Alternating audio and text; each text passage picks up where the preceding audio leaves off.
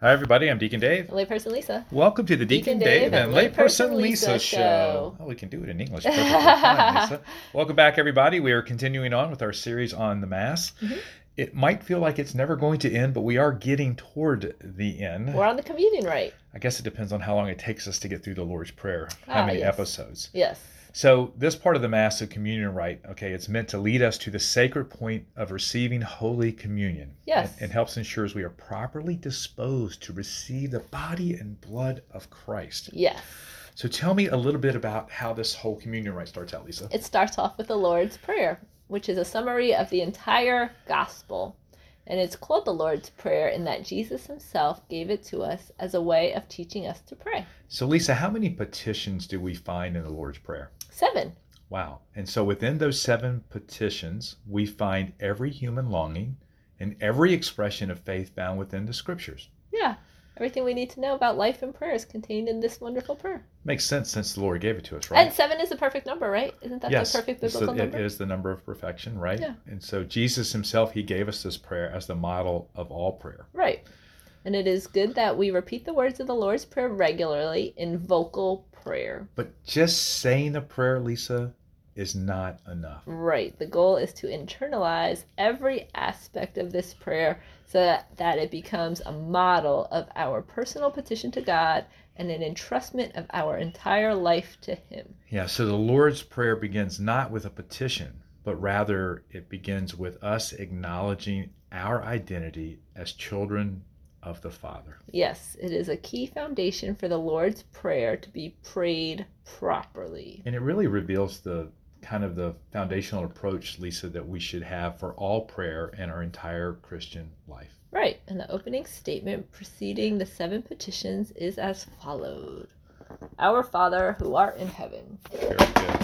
Whoa. And that is Lisa's Tupperware that is actually our Tupperware that she brought back, falling and crashing to the floor. So at Mass, Lisa, the priest invites the people to pray the Lord's Prayer by saying what? At the Savior's command, informed by divine teaching, we dare to say, This daring on our part comes from the understanding that God is our Father. You know, each one of us, Lisa, oh, I reverted, is to see the Father as our own Father. Yes, we must see ourselves as God's children and approach Him with the confidence of a child. A child with a loving parent is not afraid of that parent. Right. Children have the greatest trust that their parents love them no matter what.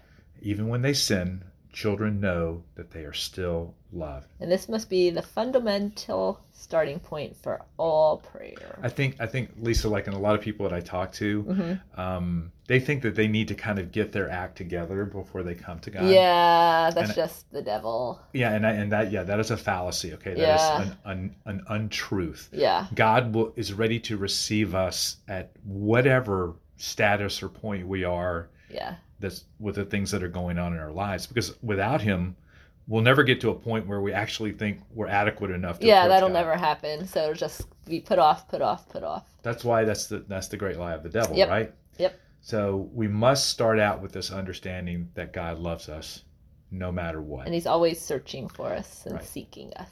if we do this, we'll have the confidence we need to call on him. Yes. It's like the Run to the Father song Yeah. by Matt Maher. That might Mar. I listened to one of his new songs today. I can't remember what it was called, but Is it lean something? Lean I don't on- remember. Yeah, It's there's a on, good. it's on your playlist. Oh yeah, it's a good one. Yeah. There's a lot on your playlist. Yes, it's So- a long one. So calling God Father, or more specifically, Abba, Mhm. not Abba. That's a that's a group. Oh Abba. right. Daddy me or daddy means we cry out to God in the most personal and intimate of ways. Yes, Abba is a term of endearment for the Father, and this shows that God is not just the Almighty or the All Powerful. He's so much more, isn't he? Yes. He's our loving father. hmm And I am the father's beloved son. And daughter. You're the daughter. Daughter. I'm the daughter. I'm the son, right?